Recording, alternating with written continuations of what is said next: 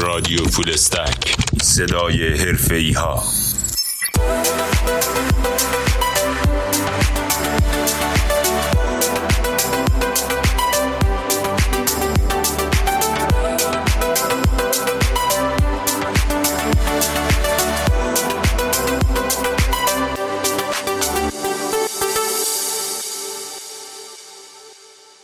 شنونده های عزیز رادیو Full Stack به بخش دوم از پادکست آقای دکتر علیزاده خوش آمدید.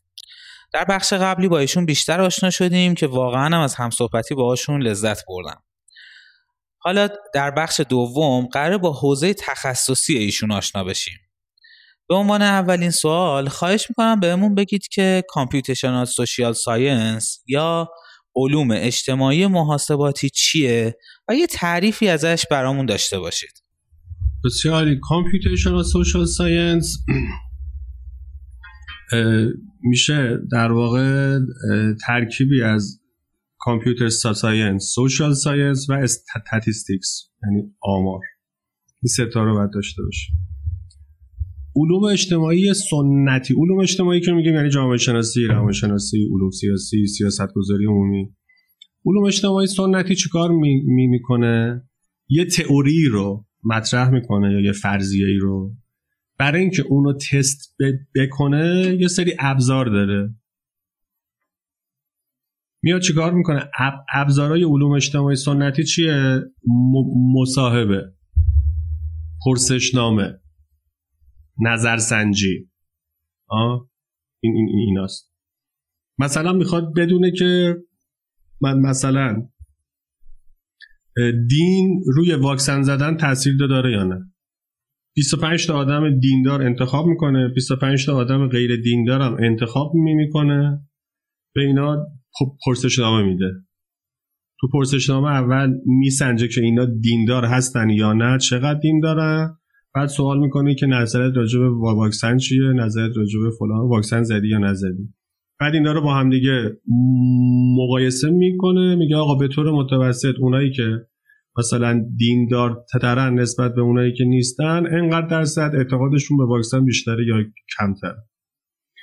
علوم اجتماعی محاسباتی روندش همینه یعنی از تئوری باید شروع شه. اما به جای اینکه بره سراغ پرسشنامه و نمی‌دونم مصاحبه و نظرسنجی میره سراغ دیتای سوشال مدیا دیتای فیسبوک دیتای توییتر دیتای اپل واچ دیتای ویکیپدیا دیتای گوگل سرچ دیتای اپلیکیشن های مختلفی که تو گوشی هست. میره سراغ اونا. دیدش هم اینه که یعنی فلسفهش هم اینه که میگه آقا این data ها دارن اطلاعاتی از جزئی ترین اتفاقات زندگی ما دارن. تولید می‌کنن. مثلا یکی از بزرگترین نقص هایی که توی استفاده از پرسشنامه و نظرسنجی توی مسائل علوم اجتماعی هست اینه که ارتباط آدما با همدیگر در نظر نمی‌گیره. این شبکه دوستای شما که شما از اونا داری تاثیر میپذیرین خیلی کار سختیه. ولی خب تو فیسبوک شما راحت در میاری که هر کسی با کی دوسته تو توییتر در میاری هر کی کیو follow می‌کنه کیو follow می‌کنه. بر اساس اونا کلی اطلاعات راجع به اون آدم شما می‌تونید ببدید آدمی که 40 درصد دو دوستاش چپن 60 درصد دو دوستاش راستن با آدمی که 90 درصد دوستاش چپن 10 درصد راستن با آدمی که 100 درصد اونایی که فالو می‌کنه چپن خب اینا فرق دارن با هم دیگه. تو خیلی راحت می‌تونی اینا رو دراری. خلاصه علوم اجتماعی محاسباتی اینه یعنی به همون تئوری های علوم اجتماعی می‌خواد پاسخ بده یا تئوری های جدیدی ایجاد کنه؟ ولی با استفاده از داده های جدید با استفاده از کلان داده های جدید که قبلا در اختیارمون نبود الان هست. در واقع مکمل علوم اجتماعی عادیه رقیبش نیست. بعضی سوالا رو اونا باید جواب, جواب بدن؟ مثلا هنوز که هنوزه هیچ مدل درست حسابی نتونسته بیاد از داده های social media پیش بینی انتخابات بکنه. چون سخته. بگی به کی می‌خوای رأی بدی سخته. از تو داده های social media ش می‌خوای بکشی بیرون یا از تو شبکه follower follower یش. یا مثلا اینکه آقا شما موافق برجامی یا مخالف برجامی؟ موافق طرح صیانتی یا مخالف طرح صیانتی اینا رو هنوز که هنوز بهترین راهش اینه که از طرف باید سوال کنی. بهترین راهش اینه. یعنی گلد استانداردش اینه که از طرف بری سوال کنی. بنابراین علوم اجتماعی محاسباتی برخلاف اون چیزی که خیلی ها میگن رقیب علوم اجتماعی عادی نیست بلکه مکملشه و نکتهش اینه که تو دانشگاه های خوب خود اساتید و دانشکده های علوم اجتماعی رفتن سراغ یاد گرفتن تکنیک های علوم اجتماعی محاسباتی. این نیست که فقط تو دانشکده های کامپیوتر باشه. خودشون رفتن حالا استاد علوم سی سیاسی داریم machine learning رو از من و شما بهتر بلده. statistics رو از من و شما بهتر بلده. Python و R رو از من و شما بهتر بلده خودش کد می‌زنه کد بچه‌هاش رو review می‌کنه. همون مایکل میسی که من گفتم اون استاد دانشگاه جامعه شناسیه هرچی بچه هاش با Python کد می‌زنن خودش میشینه با یه زبون دیگه ای که از بچگی بلده کد می‌زنه ببینه همون جوابو می‌گیره یا نه. اگه همون جوابو گرفت میگه مقالت چاپ کنید علکی قبول نمی‌کنه که کسی جلو این از این رشته است دیگه. متا میگم یعنی فقط بعضیا تو کشور فکر می‌کنن که مثلا هر کی راجع به فضای مجازی بخواد صحبت بکنه راجع به توییتر فیسبوک اینا بخواد صحبت بکنه اسم خودش رو باید بذاره محقق علوم اجتماعی موضوع نه. علوم اجتماعی محاسباتی اینی که من گفتمه. این معنیش این نیستش که هر کسی فقط کسایی که این تخصص رو دارن می‌تونن راجع به فضای مجازی اظهار نظر کنن. نه. شما با همون پرسشنامه برو راجع به توییتر و فیسبوک تحقیق انجام بده. و مثلا برو راجع به پرسشنامه ببین که مثلا مردم چند درصد وقتشون رو سپری می‌کنن. برو با پرسشنامه این کار رو انجام بده. یا راجع به اثرات مثلا social media. برو مثلا بگو که از بین این سلبریتی ها شما کی رو follow می‌کنی؟ بعد یه سری سوال هم راجع به سبک زندگیش ازش بپرس. بعد بیا اینا رو تحلیل کن. ببین follow کردن بعضی سلبریتی ها تاثیر داره تو بعضی سبک زندگی ها یا نه. یا مثلا راجع به خانمایی که قبلا حجاب داشتن الان ندارن. یا قبلا نداشتن الان دارن. برو اینا رو پیدا کن. بعد ببین کیا رو این وسط فالو کردن.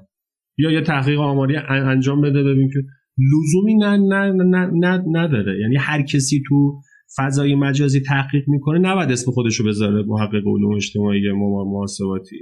یا هر کسی داده های فضای مجازی رو جمع می‌کنه مثلا داده های توییتر رو جمع می‌کنه چهار تا نمودار می‌کشه اونم اسمش CSS نیست. CSS با تئوری باید شروع شه. به یه سوالی باید بخواد جواب بده. یه تئوری رو بخواد تست کنه. یه تئوری جدیدی رو ایجاد کنه. بعد تازه اون دیتا ها رو جمع می‌کنی. خروجی که گرفتی دوباره برمیگردی به تئوری. که آقا این خروجی که من گرفتم کدوم تئوری ها رو رد کرد؟ کدوم تئوری ها رو اثبات کرد؟ با کدوم تئوری ها سازگار بود؟ با کدوم تئوری ها ناسازگار بود؟ علوم اجتماعی محاسباتی میشه این. منتها هر کسی که الان یه عده فکر می‌کنن هر کسی که تو فضای مجازی هر کاری می‌کنه اسم خودش رو باید بذاره پژوهشگر علوم اجتماعی محاسباتی این نیست. مثل هوش مصنوعی که خیلی یا خیلی کارهای دیگه می‌کنه اسمشو می‌زنه هوش مصنوعی. ده جا تا حالا من رفتم. طرف قبل از اینکه بیاد به اون مدیر جلسه گفته بود ما کاری که کردیم با هوش مصنوعی کردیم. اومده اونجا. گفتم خب چیکار کردی؟ اونو چیکار کردی؟ اینو چیکار کردی؟ گفتم خب عزیزم کاری که شما کردی خیلی کار مهمیه. قطعا هم لازمه. منم به ایشون توصیه می‌کنم که حمایت کنه ازشون. ولی هوش مصنوعی نیست. چرا فکر می‌کنی برای اینکه حرف تو بخوایم به قبولونی حتما باید بگی هوش؟ طرف چهار تا بات ننوشته بود. این بات ها رو انداخته بود به جون یه عده میگه هوش مصنوعی. گفتم داداش هوش مصنوعی نیستیم چهار تا بات نوشتی دیگه. که مثلا اگه فلان کس فلان کارو کرد تو برو لایک کن. از این تعریف شما یه سوالی تو ذهن من ایجاد شد که آیا وظیفه اصلی CSS یا علوم اجتماعی محاسباتی پردیکشن یا حدس زدن آینده است؟ یا تحلیل اتفاقات جاری و گذشته؟ علوم اجتماعی محاسباتی. اون اولش که شروع کرد مثلا 2007 9 اینا خیلی ادعاهای گنده ای داشت. که آقا ما می‌خوایم چیکار کنیم؟ تظاهرات بعدی رو پیش بینی کنیم. جنگ داخلی بعدی رو پیش بینی کنیم. جنگ جهانی بعدی رو پیش بینی کنیم. حتی رکود اقتصادی بعدی رو پیش بینی کنیم. یعنی حرفای گردن کلفت این شکلی زد. تا مثلا سه چهار سال پیش خود همونایی که اون موقع این حرفا رو می‌زدن یه بخشیشون اومدن و گفتن که آقا نتونستیم. اون موقع ما خیلی بچه بودیم. یه سری چیزا هنوز روشن نشده بود. الان میگیم که نه. الان میگیم که علوم اجتماعی محاسباتی تو این ده سال اخیر دستاوردهای زیادی داشته. ولی اون ادعاهای گنده که اون موقع مطرح کردیم رو هیچ کدومش رو نتونستیم حتی نزدیکش هم نیستیم. که بعد میان تو اون مقاله راجع به عللش صحبت می‌کنن که آقا چرا ما نتونستیم نزدیک بشیم بهش؟ که مهمترین علتش هم دسترسی به داده است. ما خیلی راحت در داده های توییتر حرف می‌زنیم. ما به همه داده های توییتر دسترسی داریم نه. مهمترین data یی که شما برای خیلی از سوالای علوم اجتماعی و سیاست گذاری می‌خوای data یی که بهش میگن exposure data. exposure data یعنی چی؟ یعنی هر کاربری چه پستی رو دیده. من محقق به چه data یی دسترسی دارم؟ به اون data یی که like کرده به اون data یی که ریتوییت کرده به اون data یی که کامنت گذاشته. اگه کاری نکرده باشه من دسترسی ندارم. چی این دیتا رو داره توییتر؟ به ماها میده؟ نه. چرا نمیده؟ چون خیلی از سوالای مهم جوابش با این است تا مجبور نشه نمیده. تا حالا به کسی نه داده و خیلی دیتا های دیگه. یعنی مثلا بعد از یه مدت یه نقدی که به بعضی از اساتید گردن کلفت رشته ما وارد شد این بود که آقا شما با ارتباطات خوبی که دارید میرید با یه اپلیکیشنی با یه شرکتی قرارداد میبندید دیتا رو اختصاصی محرمانه از اونا می‌گیرید کارتون رو انجام می‌دید یه پول هنگفتی هم از اونا می‌گیرید خروجیتون هم به اونا تحویل می‌دید باعث افزایش سوداوری اونا میشید اینو تبدیل می‌کنید به مقاله. خب مقاله هم میترکونه. ولی آیا من منم می‌تونستم اون کارو بکنم؟ نه. آیا من می‌تونم لاقل بیام مقاله تو رو رپلیکیت کنم؟ یعنی ببینم اگه منم انجام بدم اگه این راههایی که تو بگی بریم واقعا اون جواب رو نمی‌گیریم نه خب چرا؟ چون دیتا محرمانه است. یه جو این شکلی هم ایجاد شد. ولی مشکل دسترسی به data مشکلیه که خب اون موقع اینا فکر می‌کردن که همه چی هست دیگه. بعد رفتن دیدن آقا پلتفرم data نمیدن اپلیکیشن ها data نمیدن. بعد تازه بحث آمار علی و معلولی مطرح شد. بحث اینکه آقا correlation به معنی علت و معلول نیست. اینکه شما پیدا بکنی متغیر A و متغیر B correlation داره معنیش این نیستش که اینا رابطه علت و معلولی با هم دارن. شروع کردن توسعه دادن تکنیک های causal inference اصطلاحا که به صورت علی و معلولی بتونی بین دو تا متغیر ارتباط برقرار کنی که خیلی کار سختیه. خیلی کار سختیه. الان تو علوم اجتماعی محاسباتی شما اگه بخوای ادعا کنی که یه متغیری روی یه متغیر دیگه تاثیر داره اگر از روش های causal inference استفاده نکنی توی مجلات معتبر عمران مقالت چاپ بشه. مگر اینکه همون اول ادعا کنی بگی آقا من هیچ ادعایی در مورد ارتباط ندارم فقط می‌خوام توصیف کنم. ده سال پیش این نبود. ده سال پیش یه رگرسیون میبستم مقاله رو چاپ می‌کردن تمام می‌شد میمیرفت. هرچی جلوتر رفتن مسائل که جدی تر شد پیش بینی کردن اتفاق نیفتاد بعد دیگه یواش یواش ادعاهاشون رو پس گرفتن. گفتن آقا این ادعاها نیاز به دیتا ستایی داره که ما یه محققین به اونا دسترسی نداریم. لازم سازمان ها شرکت ها که کشورها پلتفرما بیان وسط. دیتا ها رو بریزن رو هم تا اون کار انجام بشه. که اونم کار سخت. به نظرتون یه روزی به اینجا می‌رسیم که کشورها و پلتفرما بیان دیتاهاشون رو بریزن وسط؟ خیلی کار سختیه. نقطه شروعش افکار عمومیه. نقطه شروعش افکار عمومی یعنی افکار عمومی باید بفهمن اینو مطالبهش کنن. و اگه پلتفرما و شرکت ها این کار رو نکنن افکار عمومی هزینه ایجاد کنن برای اونا که برای اونا انگیزه ایجاد بشه که بیان این کار رو انجام بدن. الان اونایی که منفعت بیزینسی داره دارن این کار رو انجام میدن. اونجایی که منفعت business ی داره یعنی مثلا موقعی که تو انتخابات 2016 بحث دخالت روسیه تو انتخابات آمریکا از طریق فیسبوک و توییتر و فلان اینا مطرح شد خیلی داغ شد. یعنی تا قبل از انتخابات هم بحثش بود کسی فکر نمی‌کرد ترامپ برنده شه. ترامپ که برنده شد داغ شد. همه گفتن آقا ترامپ به خاطر اینا رئیس جمهور شده به خاطر bot به خاطر عملیات روانی افکار عمومی حساس شد. مطالبه که, که کردن. گفتم پلتفرما باید جلوشو بگیرن. مجلس اومد وسط سنا اومد وسط دانشگاه ها اومدن وسط.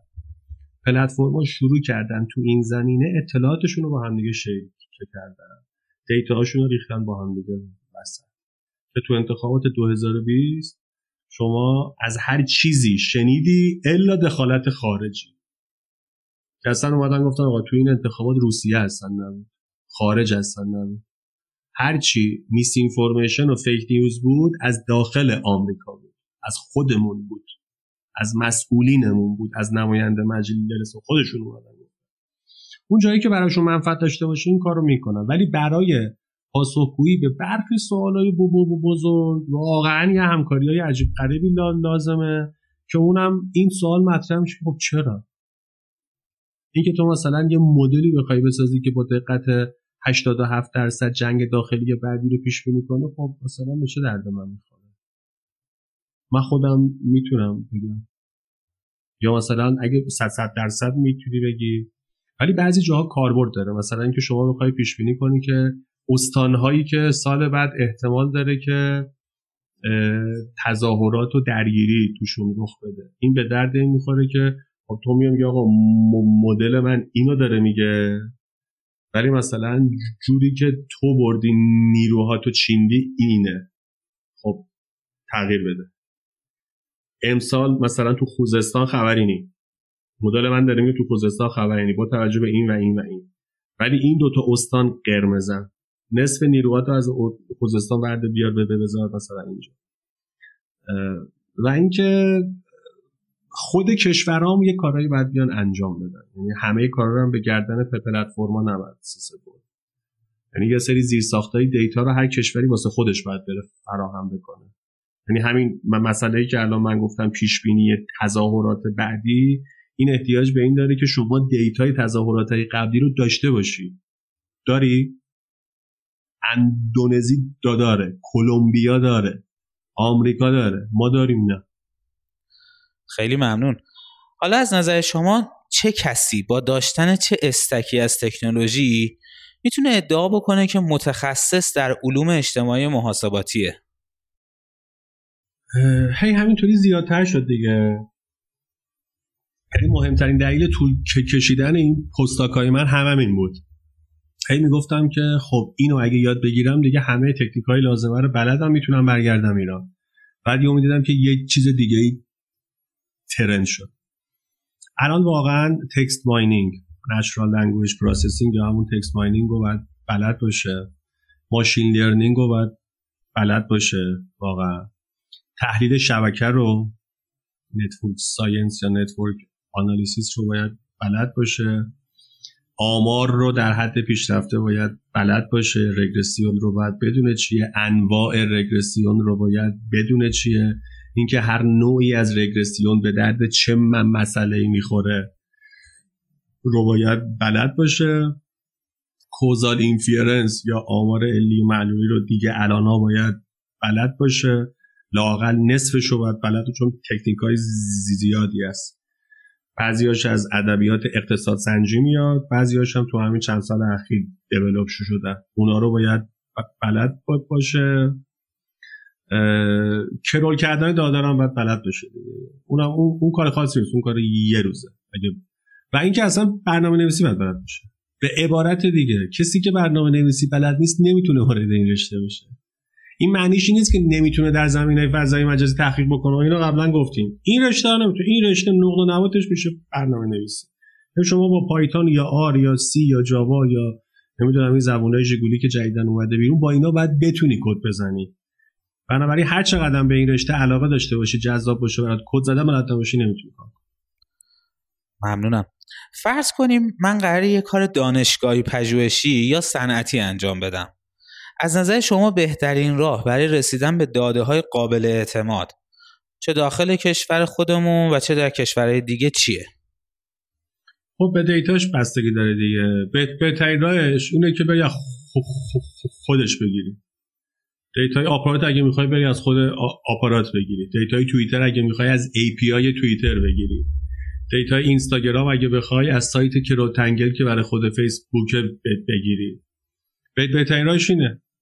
و اینکه در واقع از راه رسمی وارد چی که بتونی همه دیتا رو بگیری. که خب این کار شدنی نیست دیگه. خیلی موقع ها شدنی نیست.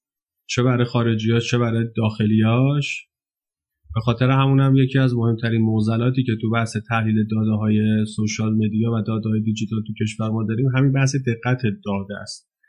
یعنی الان شما می‌بینی که مثلا یه سیاست مدار پنج تا گزارش تحلیل سوشال مدیا براش میاد. پنج تا نتیجه مختلفه که عمده تفاوتش به خاطر اون دیتاشه. این داده یه روزه داره اون داده دو روزه داره. اون داده بعد دو, دو, دو تاشون هستن داده دو, دو روزه داره. منتها اون ساعت سه تا هفت کیلو خوب کار نمی‌کرده. این ساعت مثلا 6 تا 9 کیلو خوب کار نمی‌کرده. بعد اد همون موقع مثلا هزار نفر هماهنگ اومدن یه کاری با همدیگه کردن که اون داد داده هاشون نداره. یا مثلا ایرانی های خارج کشور که تو توییتر فعالا از یه ساعتی به بعد فعالیت می‌کنن. مثلا از ساعت چهار پنج عصر ما به بعد فعالیت می‌کنن. اینا مثلا آدماشون تا ساعت پنج سر کار بودن. حالا اینا رو من شوخی دارم می‌کنم ولی میگم که یعنی همچین مسائلی ممکنه پیش بیاد که الان این هم یکی از موزلات جدی این حوزه تو کشوره. قبلا مدیران ما و سیاست گذارا و تصمیم گیرا خب نمیفهمیدن. الان زبل شدن. الان انقدر تفاوت دیدی دیدن. یعنی یارو یکی صدا کرد گفت آقا این گزارش این گزارش. جوابش هم دیگه فرق داره. برو ببینیم به خاطر چیه. به خاطر همین الان همگی اونایی که سرشون به تنشون میارزه میگن که دیتا ها دیتا چند روزه. کرول کردی از API به دست آوردی؟ از کجا فهمیدی همه رو داری؟ چند بار این کارو کردی ببینی چند تا بهت میده؟ فلان تست رو انجام دادی فلان. که الان یه پروژه هم که من با یک نهاد پژوهشی تو کشور تعریف کردیم که یه پروژه ملی بشه هم همینه. که آقا راه های مختلف جمعوری دیتا های شبکه های اجتماعی در ایران. با توجه به محدودیت ها رو بررسی کنیم و ببینیم کدوم راه بهتره الان کسب و کارهای خصوصی داخل کشور مثل همین آپارات که بهش اشاره کردید آیا اطلاعاتشون رو در اختیار شما قرار میدن؟ به عنوان شرکت رسمی که می‌خواید روی این اطلاعات کار کنید میگن. خیلی سراغشون نرفتیم ولی یه سریا که خودشون اومدن آره یعنی بسته به این داشته که ولی خب بعضی جاها قطعا data نمیدن دیگه. الان ما برای یه پروژهمون یکی از سایت های معروف UGC کشور رو می‌خواستیم سایتش رو data هاش رو crawl کنیم بسته بود اصلا. یعنی فقط صفحه اولش رو می‌تونستی crawl کنیم. با Selenium و اینام رفتیم نشد. API هم نداره. چرا؟ چون اصلا فشای روش نیست که بخواد API بذاره. این نیازمنده اینه که مطالبه عمومی شکل بگیره. قانونش شکل بگیره و اینا رو ملزم کنن به اینکه آقا شما باید دیتا بدید. چند سال پیش بود یه خبرنگاری توی نیویورک سوال داشت که آقا اوبر مدل مثلا اسنپ و تفسیر اینا تو ایران میشه. اوبر باعث افزایش ترافیک شده یا کاهش ترافیک؟ سوال ساده. رفته بود به اوبر گفته بود data بده به من. اوبر گفته بود نمیده. رفته بود شکایت کرده بود یه قانون پی پیدا کرده بود طبق اون شکایت کرده بود تا تهش هم رفته بود قاضی به اوبر خبرنگاره. data های مثلا دو دو ماه می‌خواسته بود. قاضی حکم داده بود data های یه سال بعد بدیم. data های یه سال گرفت خبرنگاره با چند تا data scientist نشستن اینا رو تحلیل کردن. خروجی نتیجه هم این شد که اوبر در ساعات اوج ترافیک در مناطق اداری باعث افزایش ترافیک شده. به غیر از این باعث کاهش ترافیک شده. یعنی به نفع اوبر شد در نهایت. ولی خب یه قانونی وجود داشت که این خبرنگار رفت. داریم اینجا؟ نه. دقیقا سوال من هم به همین موضوع اشاره داشت که ارائه دادن این اطلاعات به مجموعه و افرادی مثل شما تو خیلی از مواقع به نفع خودمون کسب و کاراست و مثلا به اوبر میگه که در چه ساعتهایی ماشیناشو توی کدوم نقاط شهر متمرکز کنه. می‌خوام بدونم با توجه به این موضوع اون کسب و کارا آیا فهم درستی از نفعی که شما در آخر بهشون میرسونید دارن یا نه؟ خیلی هاشون دارن خیلی هاشون هم ندارن. اونایی که دارن عمدتا تو, تو داخل خودشون مرکز تحقیقات دارن data scientist دارن حتی مثلا آدمایی مثل من یا بهتر از من که خارج اومدن رو جذب کردن بردن تو بدنه خودشون دارن مثلا کار می‌کنن می، ولی باز فرهنگ این که آقا همه کار رو نمی‌تونی خودت انجام بدی این فرهنگ خیلی توشون نیست. و اینم که خب ما هم تازه شروع کردیم دیگه. ما برادریمون اول باید ثابت کنیم به با بازار بعد ادعای ارث کنیم. چهار تا کار خوب باید انجام بدیم. چهار تا کار اثرگذار باید انجام بدیم بعد بریم بگیم آقا فلان کارو چرا خودت انجام میدی؟ بده من واسط انجام بدم. ولی ما بیشتر خب با داده های توییتر و مثلا تلگرام و فیسبوک و اینستاگرام و اینا کار داریم که اونا رو از بعضی از در واقع دسترسی هایی که از اون طرف و دانشگاه های اون طرف من دارم خب مشکلی برای جمعآوری اونا نداریم. ضمن که خب با VPN و اینا میشه دور زد و از API رسمی خود توییتر استفاده کرد یا API ویکیپدیا یا گوگل سرچ اینا از این این این مدل data ها رو میشه گرفت. ولی اونجایی که می‌خوای بری با یه business خاصی یه کاری بکنی که احتیاج به data های اون داری اونو معمولا ترجیحشون اینه که اون تیم خودشون این کار رو انجام بده. چون اون تیم هم معمولا ادعاش خیلی زیاده. هر کاری رو بگی میگه من می‌تونم انجام بدم. که حالا این یه مقدار احتیاج به در واقع چیز داره به اصلاح داره دیگه. یواش یواش. خیلی ممنونم. حالا سوالم اینه که نتایج و خروجی های تخصص شما یعنی علوم اجتماعی محاسباتی روی زندگی من به عنوان یه شهروند عادی چه تأثیری داره؟ و اینکه شما با داشتن این تخصص که مثلا می‌دونید از رفتارهای من در شبکه های اجتماعی چه اطلاعاتی میشه استخراج کرد آیا نحوه استفاده کردنتون از این پلتفرما با منی که این تخصص رو ندارم فرق می‌کنه یا نه؟ یه کنفرانس گردن کلفتی بود چند سال پیش. از اینا که از یه حدی آدم خفنتری باید باشی تا رات بدن. ما اونجا نبودیم. یکی واسه اون تعریف می‌کرد. مثلا سیاست مدارا مدیرای شرکت های گردن کلوف راجبه مثلا چالش ها و فرصت های عصر جدید مثلا یه همچین کنفرانس ردوانه یکی از مدیران ارشد سابق فیسبوک هم اونجا بوده. قائم مقام فیسبوک سابق کنه همچین چیزی. بعد یه پنلی راجع به اثرات مثبت و منفی شبکه های اجتماعی تو زندگی ماها بوده. همه صحبت کردن رسیده به این. گفته که آقا من به عنوان کسی که سالها بالای فیسبوک نشسته بودم و همه چیزو داشتم می‌دیدم هر گزارشی تحقیقی بود میومد به دست من می‌رسید. من دارم به شما میگم که ما هنوز هیچی نمی‌دونیم. یعنی حجم چیزهایی که می‌دونیم راجع به سوشال مدیا و اثراتش تو زندگی تو افکار تو باورها تو عقاید ما.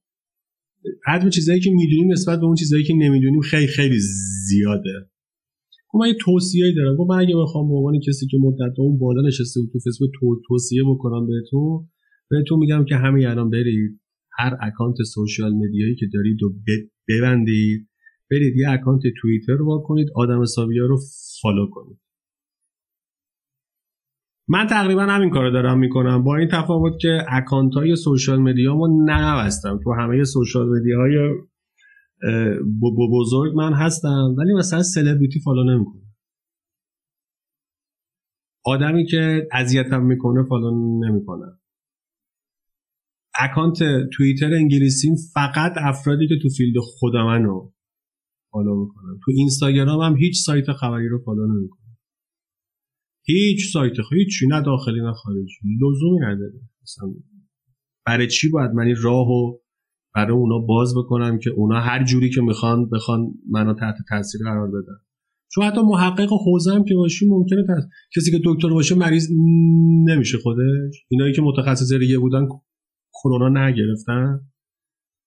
ربطی نداره بالاخره تاثیر می‌ذاره. یعنی شما شما یه super model رو یه سال follow کن. من ببینم سلیقت تغییر می‌کنه یا نه. تغییر می‌کنه. کی می‌تونه بگه تغییر نمی‌کنه؟ هر کی میگه تغییر نمی‌کنه حرف مفت می‌زنه. حالا تفاوت آدما اینه که یکی بیشتر تغییر می‌کنه یکی کمتر. یکی زودتر تغییر می‌کنه یکی مثلا دیرتر. رشته ما یکی از مهمترین چیزهایی که باید بهش برسه همینه. اثرات راجع به اثر social media بیاد صحبت کنه. یعنی روندی که تو رشته ما طی شد اول تو فضای رصد بود. یعنی اومده آقا social media اینه. انقدر نفر آدمن انقدر توییت انقدر ریتوییت انقدر لایک انقدر کامنت. مثلا راجع به این موضوعات اینا خوشحالن اینا ناراحتن. بعد رفت به سمت اینکه خب ما مثلا یه دانش بیشتری می‌خوایم از این بکشیم بیرون. بعد ماشین لرنینگ اومد اضافه شد که یه سری دانش های بیشتری رو بکشه بیرون. تحلیل های پیچیده آماری اومد اضافه شد که به یه سری سوال های سختری بتونه جواب بده. الان دور دور اثر گذاریه دور افکت آقا what is the effect of social media on X حالا به جای X هر خواستی بذار. این خیلی سخته. که اصلا بحث کوزال اینفیرنس اینجا میاد وارد میشه. ولی خب کارهایی که این رشته تا حالا کرده آگاهی بوده. اینکه مردم رو نسبت به فضای مجازی نسبت به اینترنت نسبت به داده های دیجیتال. گفته آقا تو ویکیپدیا این اتفاقا داره میفته تو توییتر این اتفاقا داره میفته گروه های مختلفی که هستن این این این اینا. اصلا راجب خود اینکه آقا social media چیکار داره تو زندگی ما می‌کنه؟ برای اینکه سوال داغی که هست اینه که social media باعث دو قطبی تر شدن جامعه میشه یا نه؟ برعکس باعث نزدیکتر شدن میشه. یعنی یه دسته تئوری ما داریم که میگه آقا از اونجایی که آدما هم فکرای خودشون رو راحت تر تو سوشال مدیا پیدا می‌کنن این باعث جزیره ای شدن آدما میشه. و این باعث میشه بعد یه مدت دیگه هر کسی فقط آدمایی که شکل خودشن و باشون در ارتباطه. این باعث افزایش دو قطبی و شکاف سیاسی اجتماعی اقتصادی فلان در جامعه میشه. یه دسته تئوریای دیگه هم هستن میگن نه اتفاقا سوشال مدیا و اینترنت باعث راحت تر شدن دسترسی آدما به انواع متنوع اخبار و در نتیجه کاهش تفاوت ها و شکاف سیاسی و این اینا میشه. که الان یه عالمه هم نتایجی به نفع این دسته داریم هم نتایجی به نفع اون دسته داریم. و این یعنی که هنوز هیچی نمی‌دونیم. هنوز باید کار کنیم. و خب این رشته رو اینا داره کار می‌کنه. راجب اتفاقات بدی که تو سوشال مدیا میفته خب این رشته اینا رو همه ریخ بیرون. اینکه آقا خیلی از اکانت هایی که شما دارید تو توییتر می‌بینی باتن خب اینا رو محققین این رشته ریختن بیرون. اینکه این بات ها رو چجوری با هوش مصنوعی پیدا کنین اینا رو محققین این رشته اینکه آقا تو سوشال مدیا می‌تونن علیه شما عملیات روانی انجام بدن. یعنی 100 نفر هزار نفر ده هزار نفر به صورت گروهی و هماهنگ بیان یه چیزی رو بچرخونن. تو فکر کنی که آقا همه مثل این که با این موضوع موافقن ها؟ در حالی که یه سوله یه, یه جایی هزار نفر پول گرفتن دارن اینو میچرخوننش. اینم باز در واقع یا بحث فیک نیوز میس اینفورمیشن هیت اسپیچ گفتار نفرت پراکنه و مثلا هرسمنت هرسمنت یعنی اینکه مثلا خانوما رو اذیت کنن بچه ها رو اذیت کنن سیاپوستا رو اذیت کنن مسلمونا رو اذیت کنن. تحقیقات خیلی زیادی تو این زمینه انجام شوشو شده. تو بحث نابرابری نابرابری یعنی تبعیض قائل بشی. یعنی اینکه شما اگه اسمت محمد باشه و رزومت رو برای شرکتی بفرستی احتمال اینکه دعوتت کنن به مصاحبه خیلی کمتره. تا اینکه همون رزومه رو اسمش رو برداری تغییر بدی به مایکل. خب اینا هم تحقیقاتی بود که باز مقالات خیلی تاثیرگذاری تو این زمینه اومد بی بی بی بیرون. یا اینکه مثلا شما رزومت اگه رزومه خانوم متأهل باشه احتمال اینکه اون کار رو بگیری کمتره تا اینکه خانوم مجرد باشی و کمتره تا اینکه مرد باشی. اینا رو هم باز محققین این رشته دیتاهاشو با طرفت الهیلی جمع کردن تحقیقای دقیق انجام دادن تو جورنال معتبر چاپ کردن و باعث اثرگذاری شده. خیلی زیاده دیگه یعنی تو حوزه مختلف بخوایم بگیم کارهای زیادی کردیم. ولی اون پیش های گردن کلفتی که به گوش همه رسیده اونا رو انجام ندادیم بعضی چیزایی هم که میگن قصه است. بعضی چیزایی هم که میگن قصه است. مثلا ماجرای کمبریج آنالیتیکا که معروف شده هم هم شنیدن اینا 70 درصدش قصه است. 80 درصدش قصه است. دو درست انتقال پی پی پیدا نکرد به مردم. یعنی یه سر و صدای رسانه‌ای شد. بعدش یه عالمه از محققین اومدن کلی سند و مدرک آوردن که آقا این نیست و اون نیست و این نمیشه و اون نمیشه و اینا ولی کسی خیلی دیگه به اونا توجهی نکرد یعنی همه حالا خیلی هم تو که کشور خودمون و تو خیلی کشورهای دیگه دنبال اینن که کمبریج آنالیتیکا بشن. همه دنبال اینن که از رو داده های social media ویژگی های شخصیتی آدما رو در بیارن پیام متناسب با اون تولید کنن بفرستن که بخوان marketing کنن کمپین انتخاباتی کنن که هیچ کدومشون هم به جایی نخواهند من از صحبت شما یه برداشتی کردم که دوست دارم ببینم شما این برداشت رو قبول دارید. وقتی ما مردم عادی که اطلاعی از کار شما نداریم توی شبکه های اجتماعی رفتار عادی خودمون رو انجام بدیم اطلاعاتی که به دست شما می‌رسه واقعی تره و در نتیجه حاصل کار شما هم یه نتیجه گیری صحیحی خواهد بود. ولی وقتی نسبت به کار شما آگاه شدم دیگه هر چیز رو لایک نمی کنم هر چیز رو توییت نمی کنم و کلا این آگاهی روی رفتارهای من تاثیر می‌ذاره و دیگه من رفتار عادی ندارم.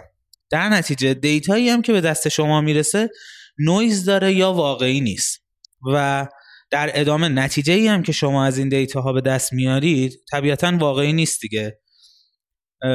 آیا این حلقه رو قبول دارید که با هرچی بیشتر شدن آگاهی من نتیجه کار شما ضعیفتر میشه و غیر واقعی تر در واقع اشاره من به رابطه معکوس بین آگاهی اجتماعی و صحت نتایج به دست اومده از کار شماست. نکتهش اینه که ما یه نفر رو تعلیم نمی کنیم که. ما جامعه رو تعلیم کنیم. یک نفر مهم نیست هستن در لذا کاربر اصلا نباید از امثال ما بترسه. ما کاری با توی یک نفر نداریم که. برایش هم کاربر اگه بخواد بترسه از من محقق نمیترسه که. از یه جای دیگه میترسه. از یه جاهای دیگه میترسه.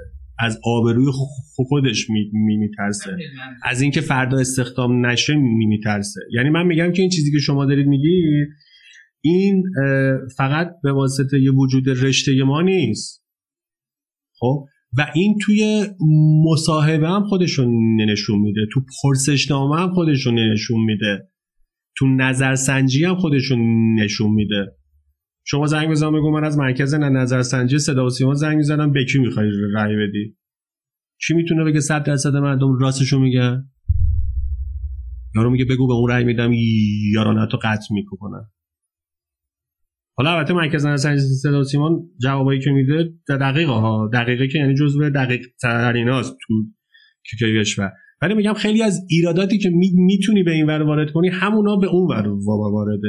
و این کلا مشکل علمه که آقا علم چیز صد درصد نی یعنی خیلی موقع اون فهمی که ما از علم داریم اشتباهه فکر می‌کنم آقا علم چیز تنها علمی که همیشه دقیق بوده علم ریاضیات. از هر طرف بری به یه جواب می‌رسی.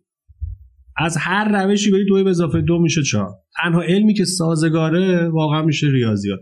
بقیه همه عدم قطعیت تو توشه و سختی علم همینجاست. اینکه با این عدم قطعیت ها بتونی حرف دقیق بزنی حرف بزنی که اثر مثبتش از اثر منفیش بیشتر باشه. حالا خیلی ها فکر می‌کنن که آقا همه چیز روشنه دیگه. یعنی یکی از خوبی های کرونا این بود که به مردم نشون داد که بابا علم اونقدر پیشرفت نکردن. دو سال داره میگذره هنوز که هنوز نمی‌دونیم چی بوده. نمی‌دونیم این واکسنی که می‌زنیم واقعا جواب میده جواب نمیده. رو چی جواب میده؟ رو چی جواب نمیده ببینید وقتی من وارد یه ساختمونی میشم که دوربین مدار بسته داره احتمال زیاد رفتارم حتی شده یه مقدار خیلی کم. متفاوته با زمانی که من وارد یه ساختمون بدون دوربین مدار بسته میشم. و این تفاوت رفتاری جدای از ترس مثلا از دست دادن یه منافع خاصیه. و حالا این کرولرهای شما هم تو شبکه های اجتماعی مثل همون دوربین مدار بسته دارن رفتار می‌کنن دیگه. پس من وقتی از وجودشون اطلاع داشته باشم احتمالا رفتارم یه مقداری از حالت عادی خارج میشه. بله من اصلا گفتم گفتم که اصلا ببین هر سوالی رو نمی نمیشه با, روش های ما جواب داد. هر سوالی رو واقعا نمیشه. بعضی سوالا رو اصلا اگه بشم با همون روش های سنتی علوم اجتماعی خیلی بهتره. مثالاشو زدم قبلا. ولی حرفی که دارم می‌زنم اینه که این چیزی که شما میگی در مورد نظرسنجی و مصاحبه و پرسشنامه هم صادقه. آره فقط راجع به داده های social media نیست. بعد تازه ما یه مشکل دیگه ای که داریم اینه که مثلا تو اینستاگرام خیلی از اکانت ها private ه اکانتی اگه private باشه من محقق در دسترسی به data ش ندارم بله کاملا موافقم و حالا از نظر شما رابطه بین قوانین حفظ محرمانگی و جمعآوری اطلاعات توی این کار شما چطوریه؟ چه داخل ایران و چه خارج از ایران؟ خب کسی که گفته public ه کسی که اکانتش public ه خب اونو در واقع داده هاش رو میشه جمع کرد. ولی به اشتراک گذاشتنش اگه بخوای به اشتراک بذاری باید در واقع هویت زدایی بکنی از اون data که معلوم نباشه این داده یعنی public بودن یه data با علنی کردنش فرق داده. اینکه شما یه database ی داشته باشی که توش نوشته من به کی رأی دادم و اون database قابل دسترسی برای همه باشه خیلی فرق داره. با اینکه بیای تو اتوبان همت یه بیلبورد بزنی بگیم میثم زده به این رأی داده. این دوتا با هم دیگه فرق داره. این نکاتش رعایت شده منتها تو بحث استفاده از data و اینا. الان بحثای حریم خصوصی و اینا تو کشورهای درست حسابی خب اوضاعش خیلی خوبه. مشکل اساسی که وجود داره راجع به کاربردهای هوش مصنوعی. یعنی الان ما بحث اخلاقیات هوش مصنوعی رو داریم. الان بیشتر تو اون فضاها اونجا داره در واقع بحث میشه که آقا مضرات هوش مصنوعی چیست؟ الان راجع به این خیلی داره بحث میشه که بحثای مرتبط با transparency و fairness و explainability و اینا هست که گوگل اون تیم دیپ مایندش سنگین وارد این حوزه شده داره کار می‌کنه. بقیه شرکت های بزرگ هم همینطور دانشگاه هم, هم, هم همینطور. تو بحث privacy مهمترین در واقع نکته ای که وجود داره اینه که ما از کجا بدونیم پلتفرم واقعا این کار رو انجام میده برای خودشون. موقعی که به من و شما data می‌خوام بدم privacy رو تا حالت ایدئالش تا جایی که زورشون می‌رسه و علم پیشرفت کرده انجام میدن. خودشون از کجا بدونیم؟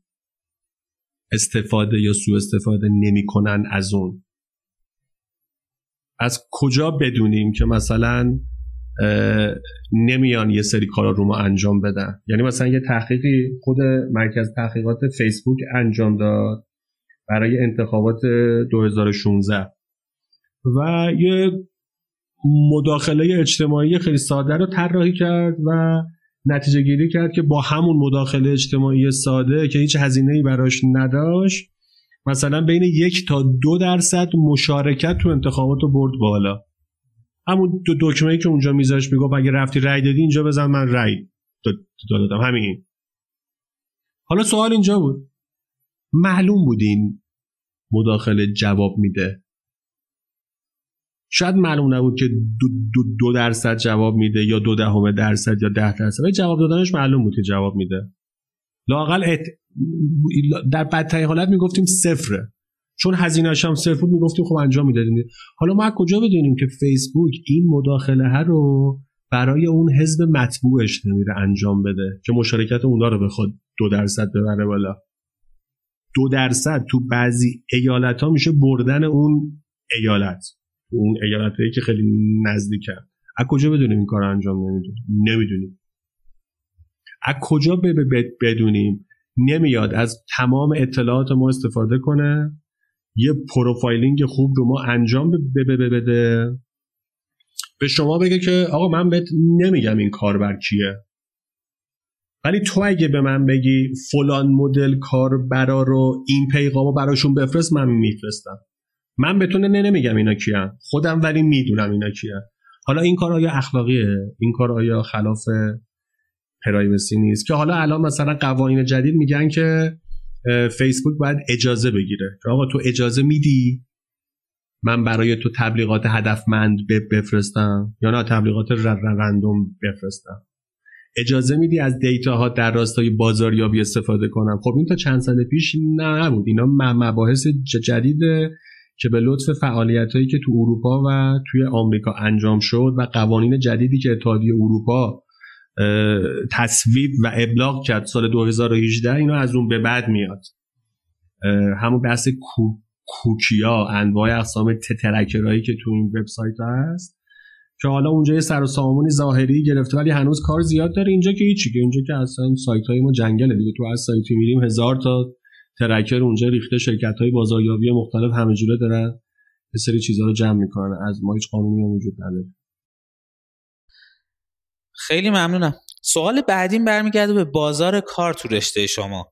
این روزا چه trend های شغلی برای متخصص های علوم اجتماعی محاسباتی وجود داره؟ ببین اینا ببین علوم اجتماعی ما محاسباتی متخصص کامپیوتر شناس social science data scientist یه که یه سری کارهای دیگه هم بلده. یعنی هر چی برای data science هست برای این اینا هم هست. data science چی بلده؟ کد زدن بلده اینا هم بلده. هوش مصنوعی بلده اینا هم بلده. text mining بلده اینا هم بلده. تحلیل شبکه بلد نیستن data scientist ها معمولا که اینا بلدن. ما مثلا با داده های شبکه های اجتماعی کار می‌کنیم. حالا یکی با داده های بانک کار می‌کنه یکی با داده های فروش کار می‌کنه که اونا داده هاش بعضا راحت تره. به خاطر همین اصلا اولین شغلی که برای اینا هست اینه که به عنوان data scientist این برابر میرن استخدام میشن. بعد استاد دانشگاهی روز به روز تعداد position ها بیشتر داره میشه. کشورهای جدیدتری این رشته رو وارد می‌کنن دانشگاهاشو راه میندازن. تو خود آمریکا و کشورهای اروپای غربی تعداد دانشگاه هایی که این رشته رو میارن داره بیشتر میشه. تعداد شرکت هایی که analyst های این مدلی می‌خوان. یعنی یه نفر رو می‌خوان که بیاد داده های توییتر رو براشون تحلیل کنه. یا من یه نفر رو می‌خوام که پنج سال قشنگ کار کرده باشه با چم و خم کار آشنا باشه. اینکه فقط هوش مصنوعی بلد باشی که کافی نیست که. اینکه فقط text mining بلد باشی کافی نیست که. اینا نقل و نبات اولیه‌ان که تازه شروع کنی به آشپزی. اینا نمک و فلفل و برنج و اینا که تازه شروع کنی آشپزی که غذا بخوای دادی کلا بازارش خیلی خوبه. کلا یعنی الان اصلا هر کسی که تو فضای data باشه کارش الان خوبه. حتی اونایی که با رویکردهای غیر فنی تو حوزه دیتا دارن کار می‌کنن. مثلا تو حقوق دیتا داره کار می‌کنه تو مسائل حقوقی تو مسائل اخلاقی. خوبن الان کار براشون از تقاضا زیاده چون الان یکی از مهمترین مسائل همه کشور هست. یعنی نخست وزیر خارجه سابق آلمان یوشکا فیشر دو سه سال پیش تو دانشگاهی ما صحبت می‌کرد تو پرینستون و اونجا برگشت گفتش که آقا اروپا اگر می‌خواد قدرتش رو به عنوان یه ابرقدرت حفظ بکنه باید وارد مباحث مرتبط با دیتا بشه. یعنی بین همه چیزهایی که می‌تونست دست بذاره روش فقط راجع به دیتا هوش مصنوعی سوشال مدیا کلود راجع به اینا اومد صحبت کرد. و میگفتش که خوشتون بیاد یا نیاد کاری که چین کرد به مراتب و کاری که ما کردیم بهتره. خب این حرفا تو ایران نمیشه زد. چرا؟ چون تو ایران سیاسی شده. چون تو ایران سوشال مدیا رو سیاسی کردن. با بعضی تصمیماتی که گرفتن فیلتر کردن و بگیر و ببند و اینا تو از این حرفا بزنی میگن اینم جذب شد. به اینم یه وعده دادن. گفتن آقا تو از یه راه جدیدی برو مردم رو راضی کن به فیلترینگ. ما اصلا با هر نوع فیلترینگ ما مخالف. ما که میگم یعنی من. ماهایی که تو این فضاها داریم تحقیق می‌کنیم و اینا. ولی خب واقعیتی هم هستش که الان تو کشورهای درست حسابی مباحث داریم. ما تو ایران نمی‌تونیم مطرح کنیم. به خاطر اینکه هنوز برادریمون رو به بخشی از جامعه ثابت نکرد که تو اول برادری تو ثابت اومد رسون تو وقتی اینو فیلتر کردی دیگه یارو به تو اعتماد نداره که حالا تو بخوای بیای راجع به خطرات سوشال مدیا تاثیرات منفی سوشال مدیا. راجع به تو اول وا کن اینو. تو اول منو آدم حساب کن. آزادی قدرت انتخاب به من بده. حالا اون موقع من میام میشینم به حرفت گوش میدم. ما چون این کار نکردیم مثلا نمی‌تونیم از این حرفا بزنیم. یوشکا فیشر اومده بود. بین سلاح هسته‌ای و فناوری نانو و نمی‌دونم فلان و بین همه اینایی که میتون تغییرات اق... اق... اقلیمی فلان. یوشکا فیشر وزیر خارجه سابق آلمان که یکی از خوشنامترین وزرای خارجه بود. میاد الان میگه که آقا مهمترین مشکل اتحادیه اروپا اینه که تو بحث دیتا هوش کلود فلان اینا عقبه. و باید بیاد و کار بکنه. خیلی جذاب بود مرسی. بین صحبت های شما ما عبارت ها و کلماتی رو شنیدیم که من دوست دارم معنی و تعریف چند تاشون رو ازتون یاد بگیریم. به عنوان اولین تعریف می‌خوام خواهش کنم برامون یه تعریفی با رنگ و بوی تخصص خودتون از data science و data scientist ارائه بدید. ببین data science الان یعنی اینکه شما باید data ها در حجم بالا رو بتونی تحلیل بکنی. و بینش و insight خیلی پیچیده ای که تو اینا هست و باید بتونی بکشی بیرون. که میشه همون هوش مصنوعی. اون اولیش هم میشه big data یعنی مهمترین فرق data science با data mining و data analyst و اینه که data science باید رو big data رو تکنولوژی های big data مدل های تحلیل داد داده های حجیم زیر های یعنی استفاده از زیر ها برای نگهداری و تحلیل و visualize کردن data های حجیم آشنا باشه. هوش مصنوعی رو هم باید بدونه. از نظر من statistics ش هم باید خوب باشه که حالا computer science ی ها بعضا خیلی این تیکه آخرش رو قبول ندارن. یعنی computer science ی ها همین که مثلا هوش مصنوعی یا یاد می‌گیرن به خودشون میگن data scientist. بعضی هاشون که اصلا با هوش مصنوعی از تو هوش مصنوعی همون deep learning رو یاد می‌گیرن دیگه به خودشون میگن data scientist. ولی مثلا اون چیزی که من بهش میگم data scientist اینه که اینا رو باید داشته باشه statistics ش هم باید خوب باشه. چون کسی که آمار درست حسابی بلد نباشه یه جاهایی برای بعضی از سوالا شما آمار نداری اصلا نمی‌تونی به اون سوال جواب بدی. هوش مصنوعی فقط برای prediction ه برای پیش بینی همه مسائل ما که از جنس پیش بینی نیست که. بعضی مسائل ما از جنس explanation ه یعنی می‌خوایم توضیح بدیم. یعنی می‌خوایم بگیم این متغیر رو متغیر تاثیر داره یا نه. follow کردن سلبریتی های خارجی در از دست دادن حجاب تاثیر داره یا نه. follow کردن آدمای شیکمو توی چاق شدن تاثیر داره یا یا نه. اینا رو اصلا بدون statistic شما نمی‌تونی کاری بکنی. حالا اسم خودتو بذار data scientist. که یکی از مشکلاتی که ما تو data science تو ایران داریم هم همینه که اینا اکثرا تو مباحث پیشرفته آمار حرفی واسه گفتن ندارن. که آقا البته چند تا استاد دانشگاه هستن خدا رو شکر. دارن زحمت می‌کشن ولی کارشون خیلی سخت عبارت بعدی text mining ه که ممنون میشم. یه تعریفی ازش بهمون به بدید. text mining هم میشه انواع اقسام روشهایی که شما بتونی از رو متن اون چیزی که دنبالش میگردی رو بکشی بیرون. حالا ممکنه دنبال یه اسم خاصی باشی دنبال یه موجودیت خاصی باشی. مثلا به یه اسم سیاست مدارا رو می‌خوام. یا مثلا بخوای موضوعات مختلفی که توی یه صفحه ای هست رو بکشی بیرون. یا مثلا بگی این متن راجع به این موضوع هست یا نیست که بخوای مثلا مسئله کلاسیفیکیشن رو داشته باشی؟ یا اینکه مثلا بخوای متن رو تبدیل به عدد بکنی. متن رو بخوای تبدیل به عدد بکنی که بعد بتونی اونا رو جمع و تفریق بکنی جمع و تفریقایی که معنی دار باشه که بحث ورد امبدینگز و اینا پیش میاد. تکنیک هایی که جهت استخراج دانش از روی داده های متنی به درد ما می‌خوره. زیاد هم هست. عبارت دیگه ای هم که چند دفعه ازتون شنیدیم تحلیل شبکه یا علم شبکه است. میشه برای این عبارت هم یه تعریفی برامون داشته باشید؟ داده هایی که به صورت گراف باشه که مثلا یه, یه سری گره باشه که شما به نحوی بخوای بین اینا یک ارتباطی برقرار بکنی مثلا بگی این کاربر این کاربر رو فالو می‌کنه. این کاربر و این کاربر هر دو یه مدرسه رفتن. این هم میشه یه نوع ارتباط. داده هایی که از جنس داده های گراف یا شبکه‌ای باشن برای تحلیل این داده ها شما احتیاج به استفاده از علم شبکه ها داری که network science بهش میگن بسیار عالی خیلی ممنونم. ما که داشتیم در مورد تخصص شما تحقیق می‌کردیم به چند تا عبارت رسیدیم که خیلی دوست دارم ازتون تعریف اونها رو هم بپرسم. اولین عبارت opinion dynamics که اگر میشه برامون یه تعریفی ازش داشته باشید. opinion داینامیکس یعنی مثلا جنس سوالایی که می‌خواد بهش جواب بده از جنس اعتقادات و باورهای مردم میگه آقا چی میشه مردم یه باوری رو پیدا می‌کنن؟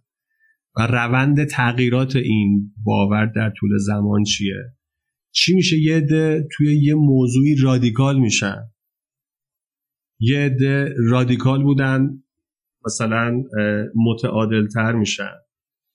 و اینکه اگه یه اتفاقی بیفته اون اتفاق باعث رادیکالتر شدن جامعه میشه. یا نه باعث متعادلتر شدن جامعه میشه. یعنی مثلا الان طالبان اونور ظهور کرد. خب، ظهور کرد یعنی قدرت گرفت. این باعث افزایش شکاف سیاسی بین مذهبی ها و غیر مذهبی های ایران میشه یا نه؟ از ترس اونا باعث هش هش بشه. و اینکه شما چجوری می‌تونی اینو مهندسی کنی؟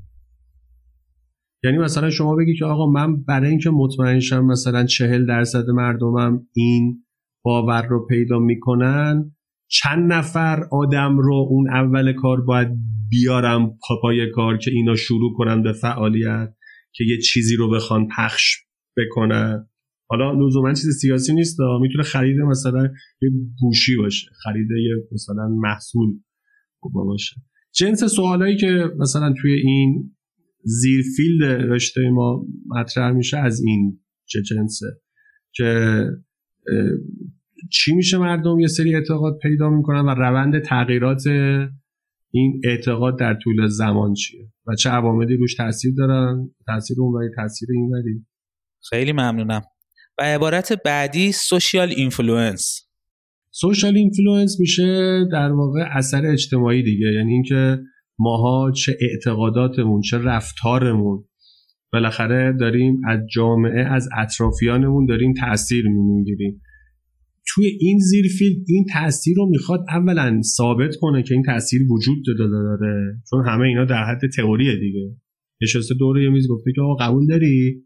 ما از هم دیگه تاثیر پذیریم گفته آره رو تبدیلش کنیم به تئوری. حالا اینو بعد با data با داده باید نشون بدی. که آقا واقعا این peer effect این تاثیر دو به دو یا تاثیر جامعه رو آدم تاثیر رسانه رو آدم وجود داره و تو مرحله بعدی اندازه بگیری اینو. تا اندازه نگیری به درد نمی‌خوره. تا اندازه نگیری اصلا علم نیست. اندازه بگیری یعنی چی؟ یعنی شما بگی که به ازای هر یه سالی که یه سلبریتی رو follow می‌کنی مثلا دو درصد از اعتقادات مذهبی مثلا کاکاسته میشه یا افزوده میشه. یا مثلا بگی به ازای هر مثلا یک میلیون توییتی که توسط اکانت های فیک در مورد مثلا یه موضوعی زده میمی میشه یک درصد افرادی که به اون موضوع باور می‌کنن مثلا بیشتر میشه. اندازه گیری که میگم یعنی این. این, این میشه کار causal inference یعنی بحث social influence بحثیه که دیگه امروزه بدون تسلط به تکنیک های causal inference هر کی توش حرف بزنه جوکی بیش به خاطر اینکه خیلی مسئله است چرا؟ چون عواملی که رو ما تاثیر می‌ذارن خیلی زیاده. شما موقعی می می‌تونی بگی که آقا به ازای هر انقدر انقدر تاثیر که اثر همه عوامل دیگر رو حساب کرده باشی کشیده باشی بیرون. بگی آقا من اثر مدیا رو حساب کردم اثر تلویزیون رو حساب کردم اثر معلم پرورششون رو حساب کردم اثر رادیو جوان رو حساب کردم فلان فلان فلان. خالص اثر این یه متغیر رو اومدم حساب کردم. کوزار اینفیرس دنبال اینه. و چنین چیزی شدنی هست؟ بعضی موقع میشه بعضی موقع میشه خیلی ممنون. و عبارت آخری هم که دوست دارم ازتون بپرسم ایجنت بیس مدلینگه که ممنون میشم بهمون بگید یعنی چی؟ ایجنت بیس مدلینگ یکی از اپروچ های یکی از در واقع روش های شبیه سازیه یعنی تو بحث شبیه سازی یعنی ما فلسفه شبیه سازی چیه؟ فلسفه شبیه سازی اینه که یه جاهایی که ما data نداریم میایم سعی می‌کنیم رفتار آدما رو شبیه سازی کنیم. از طریق شبیه سازی data به دست بیاریم اینا رو تحلیل کنیم. که agent based modeling یکی از رویکردهای شبیه سازیه که تو اون هر عاملی هر مثلا آدمی رو شما فرض کن به عنوان یه عامل میایم تعریف می‌کنیم و یه سری رفتار واسش میایم تعریف می‌کنیم. یه سری ویژگی واسش تعریف می‌کنیم. یه سری قاعده ارتباطی با سایر آدما واسش تعریف می‌کنیم. میگیم حالا شما شروع کنید به کار کردن 300 بار این کار رو تکرار کنید. میگیم مثلا هر یه باری که این کار تکرار می‌کنید انگار یه روزه. که بعد 300 بار ببینیم که وضعیت چی میشه. مثلا اون اپینین داینامیکس اکثر مدلایی که توش هست همین مدلای شبیه سازیه. تو از موقعی که data زیاد شد این استفاده از رویکرد شبیه سازی تو علوم اجتماعی محاسباتی خیلی کمتر شد. چون می‌گفتن تا وقتی این همه data مونده رو زمین دیگه اصلا شبیه سازی فلسفه شاید دستم یکی از فلسفه هاشون میگه آقا da... data نیست میریم سراغ شبیه سازی شما اولین data ها رو تحلیل کن. هر موقع اینا تحلیل کردی اون موقع سراغ شبیه سازی ممنونم از اطلاعات خیلی جالبی که بهمون دادید. حالا احتمالا بعضی از شنونده های رادیو فول استک به علوم اجتماعی محاسباتی علاقه من شدن. آیا رودمپی می‌تونید بهشون بدید که با دنبال کردن اون بتونن توی این علم متخصص بشن؟ اپلای کنن بره و بعد برگرد. اگه دوست داشته نه نداریم. داخل کشور نداریم. یعنی با اون کیفیتی که الان تو کشورهای درست حسابی دانشگاه درست حسابی داره این مباحث انجام میشه ما اصلا نزدیکش هم نیستیم. نصفش هم نیستیم. نیستیم اصلا. کسی این رشته رو بخواد بخونه اولا باید مطمئن شه که این رشته رو می‌خواد بخونه. مطمئن باشه که بین گزینه های جذاب تر دیگه واقعا به این علاقه داره. بعد اگه تصمیم گرفت apply کنه بره. apply کنه بره منتها بره تو دانشکده های کامپیوتر این رشته رو بخونه. یعنی اگه اینجا background ش مهندسیه بره دانشکده کامپیوتر اونجا بخونه. اگه background ش علوم اجتماعیه بره تو دانشکده های علوم اجتماعی اونور این اینو بخونه. که زیادم می نیستن اونایی که سرشون به تنشون میارزه. زیادم نیستن. مثلا توی مثلا دانشکده های علوم اجتماعی ما مثلا جامعه شناسی کورنل رو داریم علوم سیاسی پرینستون رو داریم علوم سیاسی هاروارد رو داریم مثلا. بعد تو شیکاگو مثلا نداریم تو مریلند دانشکده کامپیوترش بد نی زیاد نیست واقعا. یا مثلا تو سوئیس ETH خوبه زوری خوبه تو آلمان برای اونایی که علوم اجتماعی هن که البته بر برنامه نویسی رو باید یاد بگیرن. یعنی علوم اجتماعی ما فقط نسبت فقط راجع به مدرکه داریم صحبت می‌کنیم. برنامه نویسی بلد نباشین نمی‌تونین این کارو این رشته رو وارد چی مؤسسه گسیس تو آلمان مثلا از خوباست تو اروپا. تو هلند مثلا دانشگاه آمستردام خوبه. توی انگلیس مثلا آکسفورد یه Oxford Internet Institute داره. اون خیلی تو این زمینه ها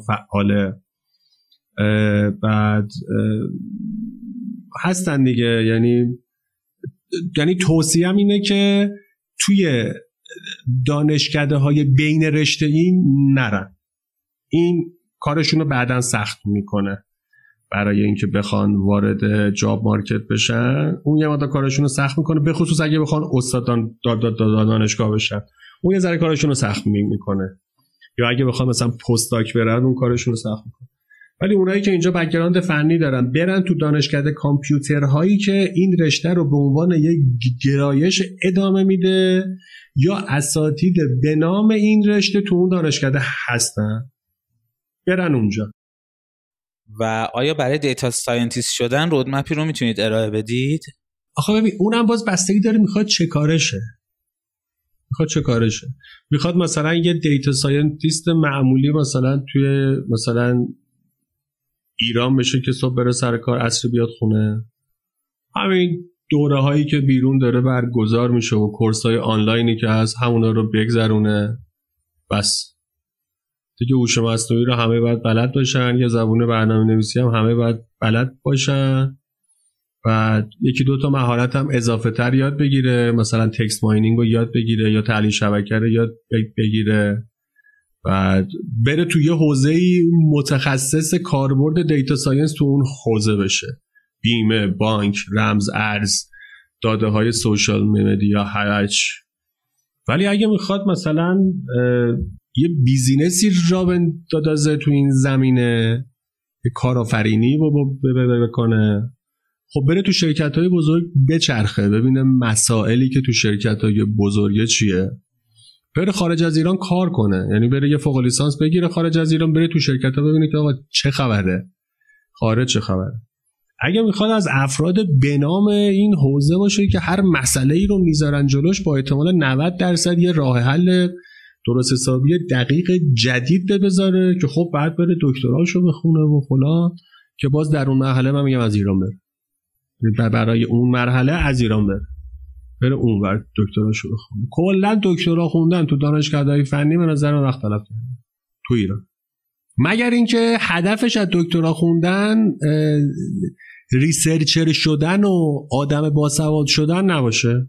یا هدف دیگه ای داشته باشه هرچی ارتقای شغلی بگیره مثلا. دوست داره مثلا یه کارکاری بشه که برای اون کاری شدن اسمش دکتر باشه بهتره میره دکتر میگه اون خوبه.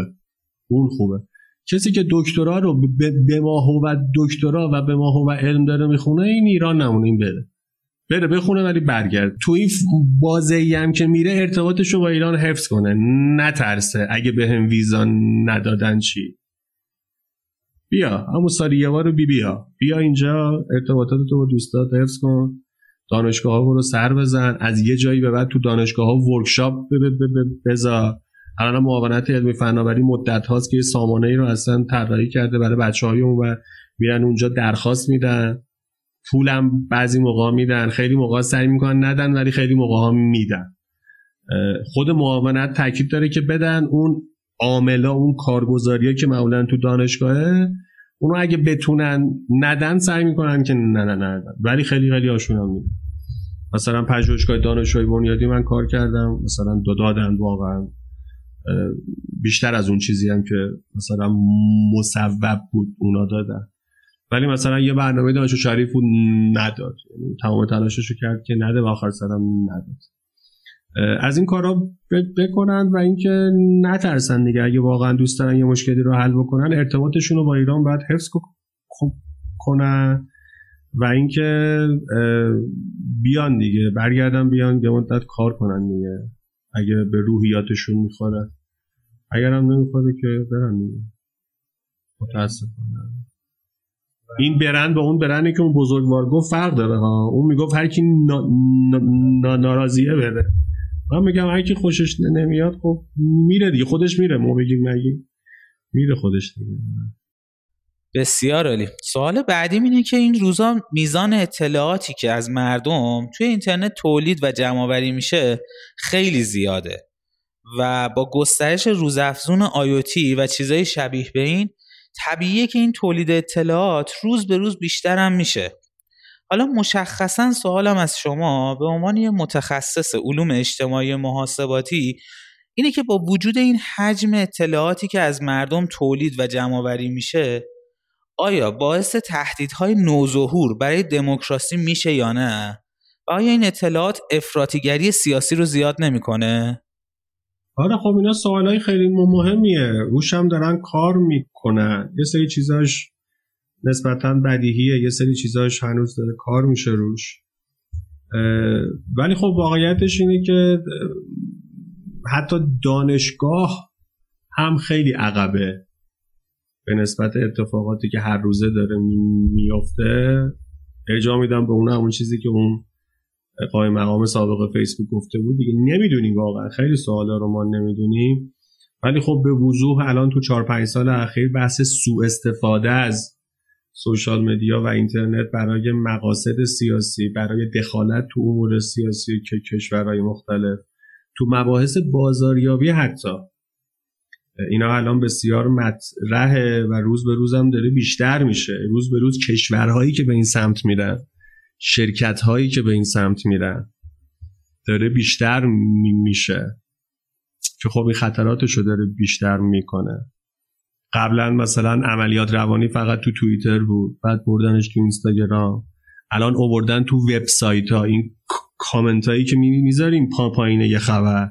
الان آخرین یا یافته ای که اون بر اومد بیرون راجع به یه انتخاباتی راجع به این بود که اون پایین تو کامنت یه طرف بودن سعی می‌کردن که بحث و جده ای بکنن به بحث خاصی که خب همه اینا در واقع باعث چی میشه؟ ببین دموکراسی یعنی چی؟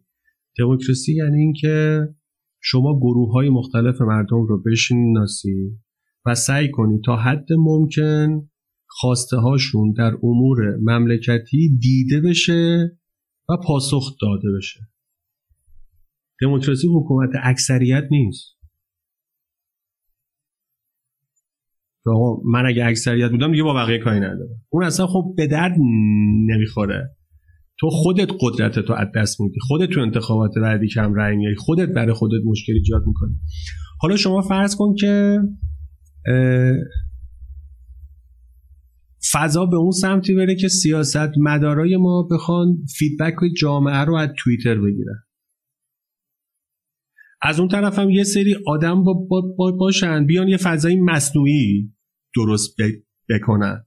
چه مثبت چه منفی. یا علکی بیان تعریف کنن ازش یا علکی با اکانت فیک بیان بهش فوش بدن. خب اونم آدم دیگه تاثیر می‌ذاره روش. یه کاری رو کرده به وضوع اشتباهه. یه سری از دور و وریاش به اسم مشاور رسانه‌ای میان شلوغ می‌کنن. تعریف می‌کنن ازش. بعد یه تیم تحلیل هم داره. اون تیم تحلیل هم میاد میگه بله یک میلیون تا توییت زده شد در این زمینه. 800 هزار تاش دارای احساسات مثبت بود. اون میگه خب پس ما پس اینایی که مخالفن 200 هزار تا یعنی 20 درصد اونم طبیعیه دیگه. اونم طبیعیه دیگه. قطاری که حرکت نمی‌کنه که سنگ نمی‌زنن من چون حرکت کردم سنگ می‌زنم خب اون کارش اعدام خب بزرگترین خطره برای دموکراسی. یا مثلا جنگ رسانه ها با هم. ببین الان ما رسانه های فارسی زبان داخلی هر تحلیلی که من انجام میدم اینا عقبن. به نسبت رسانه های فارسی زبان خارجی. رسانه های فارسی زبان خارجی هم که خب اهداف خاصی رو دارن. بعضی هاشون دروغ نمیگن اصلا ولی همه واقعیت هم نمیگن. شما اخبار منفی رو فقط بگو. اخباری که احساسات و جریه دار می‌کنه رو بگو فقط. دروغ نگو. خب اتفاق داره میفته دیگه. و خب اونم باز برای دموکراسی خطر داره. چرا؟ چون دموکراسی فقط این نیستش که سیاست مدار دید درستی نسبت به کشور داشته باشه که مردم هم دید درستی نسبت به کشور باید داشته باشن.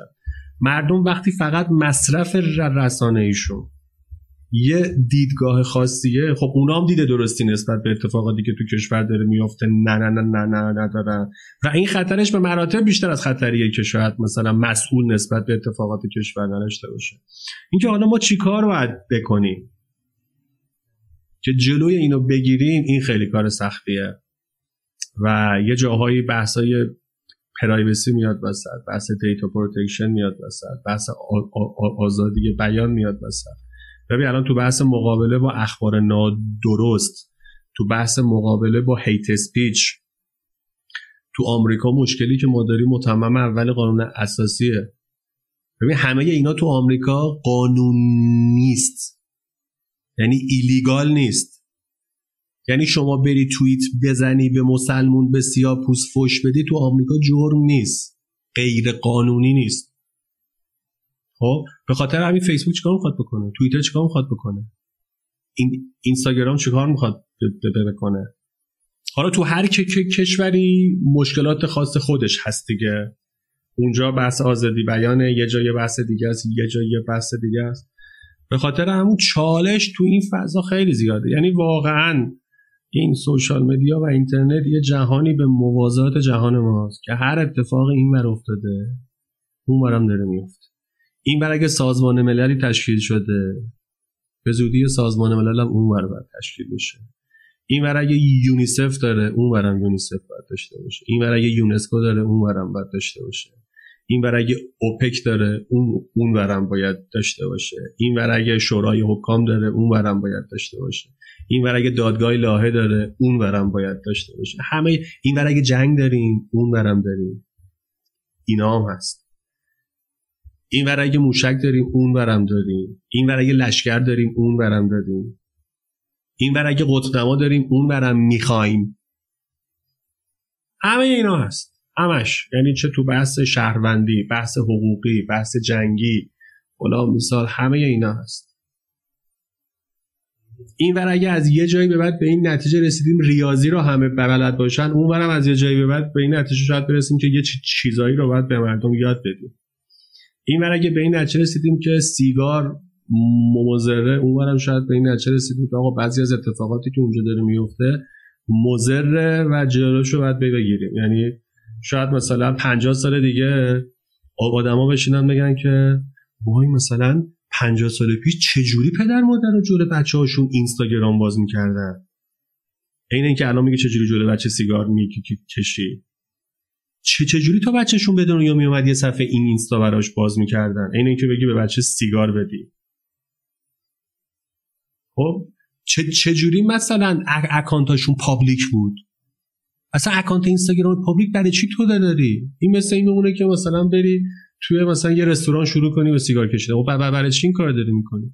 چه جوری مردم این همه سلبریتی رو follow می‌کردن؟ نمی‌دونستن که آقا تو سی سال نمی‌تونی مثل اون باشی.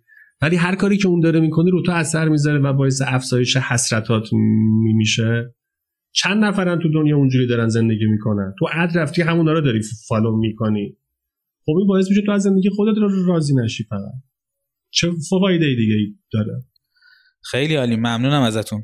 شما توی صحبتاتون به اخبار و اطلاعات نادرستی که وجود داره اشاره کردید. آیا من به عنوان یه آدم معمولی راهی برای تشخیص و تفکیک اطلاعات و اخبار نادرست از اطلاعات درست دارم؟ جواب typical دوزاریش که همه جا میگن اینه که شما سواد رسانه‌ای تو باید بالا ببری هر خبری را نباید قبول کنی گوگل باید بکنی search باید بکنی مطالعات رو بالا باید ببری. تنوع منابعی که خبر رو از اون منابع دریافت می‌کنی رو باید بالا ببری. هر چیزی رو به راحتی share نکنی ولی در عملش کدوم این اتفاق نمیفته در عمل جلوی انتشار اخبار منفی باید گرفته بشه. اخبار منفی نه اخبار فیک اصلا شما نباید ببینیشون. این نظر من. چون که الان تحقیقات زیادی ما داریم. سوال چرا مردم خبر فیک رو باور می‌کنن؟ این یه دسته سوال بود. رفتن سراغش جواباش مثلا تحقیقاتی که درست حسابی بود اومد بیرون. یکی تنبلی ذهنی بود. یعنی گفتن اون اونایی که ظرفیت شناختی مغزشون پایین تره اونا معمولا این اخبار رو راحت تر با باور می‌کنن. یکی هویت سیاسی بود. یعنی میگفتش که طرف باور می‌کنه چون در راستای هویت سیاسیشه خب؟ بعد اومدن گفتن که خب ببین باور کردن اخبار نادرست با شیر کردن اخبار نادرست شاید فرق داشته باشه ها؟ یه سری آدم رو انتخاب کردن گفتن خب آقا یه بار بهشون گفتن که شما تشخیص بده کدوم خبر درسته یا نادرسته. عموما خوب تشخیص دادن. یعنی بالای 90 درصد صرف نظر از سن جنسیت و تحصیلات خوب تونستن تشخیص بدن. توی تسک دیگه ای گفتن که آقا یه سری خبر به نشون میدیم. هر کدومه که در شرایط عادی حال می‌کنی واسه دوستات شیر کنی شیر کن. دیدم آقا اصلا یه درصد بالایی شروع کردن به شیر کردن. و دیدن که آقا مردم توان مشکل از توانایی تشخیص نیست که مردم نتونن تشخیص بدن. چون خب البته این تحقیقات توی آمریکا و انگلیس و کشورهای این شکلی انجام شده. عین اونا اینجا باید انجام بشه که ما ببینیم اینجا چه چه خبره. ولی مهمترین چیزی که الان ما اینجا داریم همون بحث هویت سیاسی است. که ما موقعی که خبری رو شیر می‌کنیم می‌خوایم هویتمون رو نشون بدیم.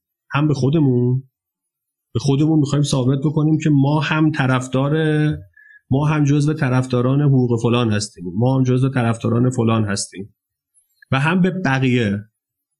بقیه آقا ما هستیم. حالا اون وسط بیای بگی این خبر نادرسته میگه حالا اونش مهم نی حالا منم می‌دونم این کارو نکرده. اونش مهم نی شما اصل مطلب رو نگاه کن. خب؟ به خاطر همین واقعا مهمترین راه مقابله با اخبار نادرست و گمراه کننده در مقیاس بزرگ اینه که بتونید جلوی پخش شدنش و جلوی دیده شدنش رو بگیرید که الان برای اینکه اون کار رو بخوای انجام بدی متاسفانه راهی جز همکاری با پلتفرما نداری شما. چون پلتفرم می‌تونه جلو دیده شدنش بگیره یا حذفش کنه یا جلوی ریتوییت شدنش رو بگیره یا تو الگوریتم های ranking دستکاری کنه خبر بره پایین. مثلا تو آمریکا نمی‌تونه حذف کنه طبق قانون آزادی بیان. جلوی re retweet شدنش رو می‌گیره. یعنی ریتوییتش رو میبنده. یا label می‌زنه زیرش. یا آقا این خبر ممکنه نادرست باشه. جهت کسب اطلاعات درست کلیک کنید روی این لینک. میره توی یه سایت fact checking ولی مثلا توی یه کشور مثلا آلمان گفته که آقا هر محتوایی در راستای ایدئولوژی نازیسم و ضد یهودیت بود و ظرف 48 ساعت باید حذف کنی. قانون آلمان بوده زورش هم زیاد بوده اونا هم گفتن چشم. یا مثلا هند درخواست داده بود که آقا هر خبری که مخالف با سیاست های دولت مستقر بود رو در محدوده جغرافیایی کشور من حذف کن. تو دو سه ساله داره هند تلاش می‌کنه که واقعا یه بخشی از این درخواست رو بتونه از پلتفرما بگیره. ولی چیز دیگه یعنی باز تو بحث فیک نیوز همون بحثای ریشه ای هم هست دیگه بحثای اقتصادی بحثای سیاسی اینا همه تاثیر خیلی ممنونم از توضیحاتی که بهمون به دادید. ما به انتهای بخش دوم از گفتگومون رسیدیم. امیدوارم این بخش هم برای شنونده های رادیو فولستک مفید بوده باشه. گفتگوی ما با آقای دکتر علیزاده بخش سوم و پایانی هم داره که درباره شرکتی که ایشون در ایران دارن صحبت می‌کنیم تا بیشتر با شرکت مفید تحلیل داده و حوزه کاری و خدماتی که ارائه میدن آشنا بشیم. می‌تونید بخش سوم این گفتگو رو هم در سایت سکان آکادمی بشنوید. رادیو فولستک صدای حرفه ها